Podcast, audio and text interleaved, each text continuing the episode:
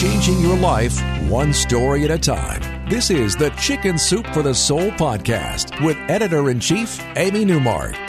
Hey, it's Amy Newmark with a couple of my new favorite stories from Chicken Soup for the Soul The Miracle of Love.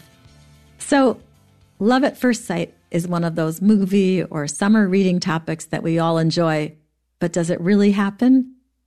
Well, we have so many stories about love at first sight in our new book that we made a whole chapter for them. And I'm going to share a couple of them with you today. Idella Anderson says that it was the first day of kindergarten for her daughter. And what made it even more of a big deal was that Idella had recently separated from her husband and she and the kids had moved to a new apartment in a new school district. So Idella really wanted to stay and make sure her daughter was okay. But eventually she got a stern look from the teacher and she left. But she did return half an hour early to pick up her daughter at the end of her first school day. And some other parents got there early too, and they were all peeking in the glass window of the classroom door. One of the other parents was a man, and Idella thought he was incredibly handsome, custom made for her, she says. He looked at her with his intense eyes just long enough to make her blush, and she wondered, is he really looking at me? Idella hadn't been on a date for nearly a decade, and she really didn't know what was going on, but she knew one thing. She seemed to have fallen in love at first sight with a guy whose name she didn't even know. The next day, Idella got there early again, but the man wasn't there. Her daughter emerged from the classroom full of news about the day, but Idella was only half listening as she was really scanning the crowd looking for that man. As she and her daughter walked to their car, there he was, hurrying to the school. And amazingly, he was feeling the same way as Idella because he said hello, told her his name was Nathaniel, and slipped her a piece of paper with his number on it. Idella didn't call him that night, or for a while after that, but they did continue to see each other at school and they made small talk. And eventually she called him, and then they talked about everything their recent failed relationships, moving on, they didn't actually become involved for two more years. Idella wasn't ready, and neither was Nathaniel, as they were both finalizing the exit from their relationships. It turned out that Nathaniel was not picking up his son from school. It was the son of the woman he broke up with, and they were working out how he would remain part of the little boy's life.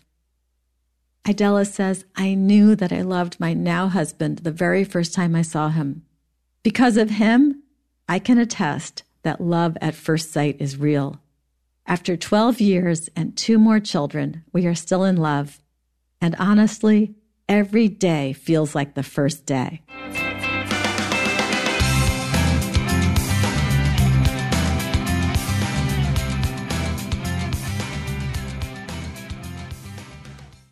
So Idella fell in love at first sight, even though she didn't believe it was possible. And Susan Trow tells a similar tale in her story called When Lightning Strikes from the same book, Chicken Soup for the Soul The Miracle of Love. Susan says it was the year that an article had been published in a national magazine stating that women over 30 had a better chance of being struck by lightning than finding a husband. Everyone Susan knew was talking about the article, especially because they were talking about her. She was 33, never married, and she was working as an elementary school teacher in the inner city. She was so tired at the end of each day that she just wanted to curl up in bed with her lesson plans. She'd given up on finding love, and she considered her first graders to be her kids. She had even moved in with her brother, so that's who she hung out with when she wasn't at work. She had had plenty of boyfriends in the past, but none of them had been the right one. So now she was resigned to her fate. She would be alone, with no kids, forever. A few weeks later, someone was coming to the school to teach the teachers how to use music and movement in the classrooms. There would be mandatory workshops in the empty classroom next door to Susan's room.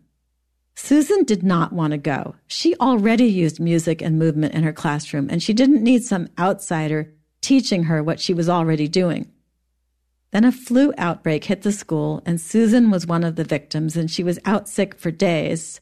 She called in to check on her class and she learned they were behaving horribly and they were giving the substitute teacher a really, really hard time.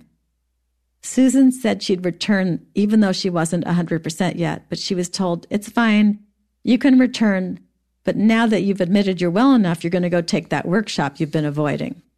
So that meant Susan would return to school, still sick, and be forced to sit in the classroom right next door to her own, taking a workshop she didn't need while knowing that her students needed her and were just through the wall, which was an awful thought. So Susan took another sick day. When she finally returned to school, that workshop teacher was still around, and everyone was talking about how great he was, using words like adorable, smart, fun, amazing. But now it was too late because he had finished teaching the first grade teachers and he was moving on to other grades. Susan was relieved because she hadn't wanted to go anyway. But then her friend and coworker intervened and she got Susan assigned to the workshop, even though the first graders were finished. And she dragged Susan across the parking lot to meet the workshop teacher to see if it was okay for Susan to attend at the wrong grade level. When Susan and the workshop teacher saw each other in the parking lot, the electricity between them was so intense that it knocked Susan's friend back a step. Susan says that the moment she saw his face, a voice in her heart said, Oh, there you are. And she said that she knew then and there that she would marry him. The next day in the workshop, as the instructor was arranging the teachers in a circle to show them how to get the students to do that, his hand touched Susan's. Instantly, his head snapped up and he looked Susan in the eye. And later, he told her that was the moment he knew he'd marry her. And they've been married now for 30 years. I'm Amy Newmark. Thanks for listening to the Chicken Soup for the Soul podcast today. Please make sure you subscribe on Apple Podcasts or Google Play or wherever you like to get your podcasts. That way you'll get each new episode automatically downloaded into your phone. And if you'd like to learn more about Chicken Soup for the Soul, the miracle of love, you can find it on our website, chickensoup.com, by clicking on the podcast button and looking at our featured books. And you can pick up a copy for yourself at Barnes & Noble, Books A Million, your local independent bookstore, Walmart, Amazon, Chapters Indigo, Costco Canada, and wherever else books are sold. Come back for our next episode to hear from Joi Gordon, who is the CEO of that wonderful nonprofit, Dress for Success. We're going to talk about how Dress for Success empowers women all over the world to support themselves and their families, and how our new book, Chicken Soup for the Soul The Empowered Woman, is supporting them in that effort.